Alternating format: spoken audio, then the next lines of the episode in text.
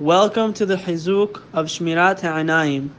It is well known that a strong level of Yirat Shamayim can save one from all of his desires and impure thoughts, especially when one realizes that the entire world is but an entranceway to Olam Haba.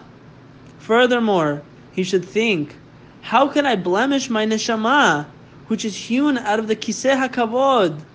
Thereby causing harmful effects in all the worlds and lessening the honor of Hashem who created me. A person must also realize that when he overcomes his desires and resists temptations, he sanctifies the name of heaven, which is itself a tremendous zichut.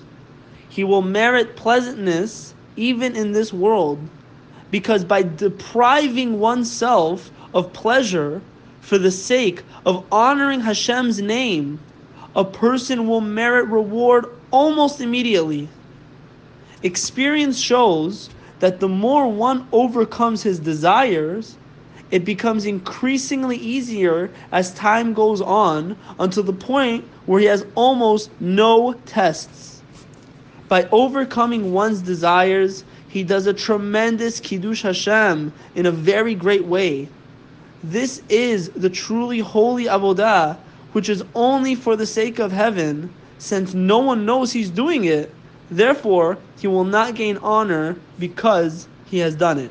He will surely merit wondrous siyata dishmaya in Torah, in midot, and in worldly matters. Rav Yehuda Ades, the Rosh Yeshiva of Kol Yaakov, once asked Rabbi Meir Abuchatzera, the son of the Baba Sali, how to reach Yirat Shamayim. He replied that one who refrains from speaking unnecessary words and guards his eyes from seeing that which he should not see will immediately attain a greater level of Yirat Shamayim.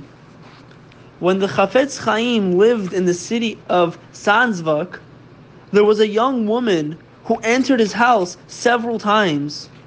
Each time, the Chafetz Chaim would turn his head away. However, one time, when he was sitting and learning with a group, she walked in. The Chafetz Chaim couldn't take it anymore, and he asked her, What do you want from us that you keep on coming here?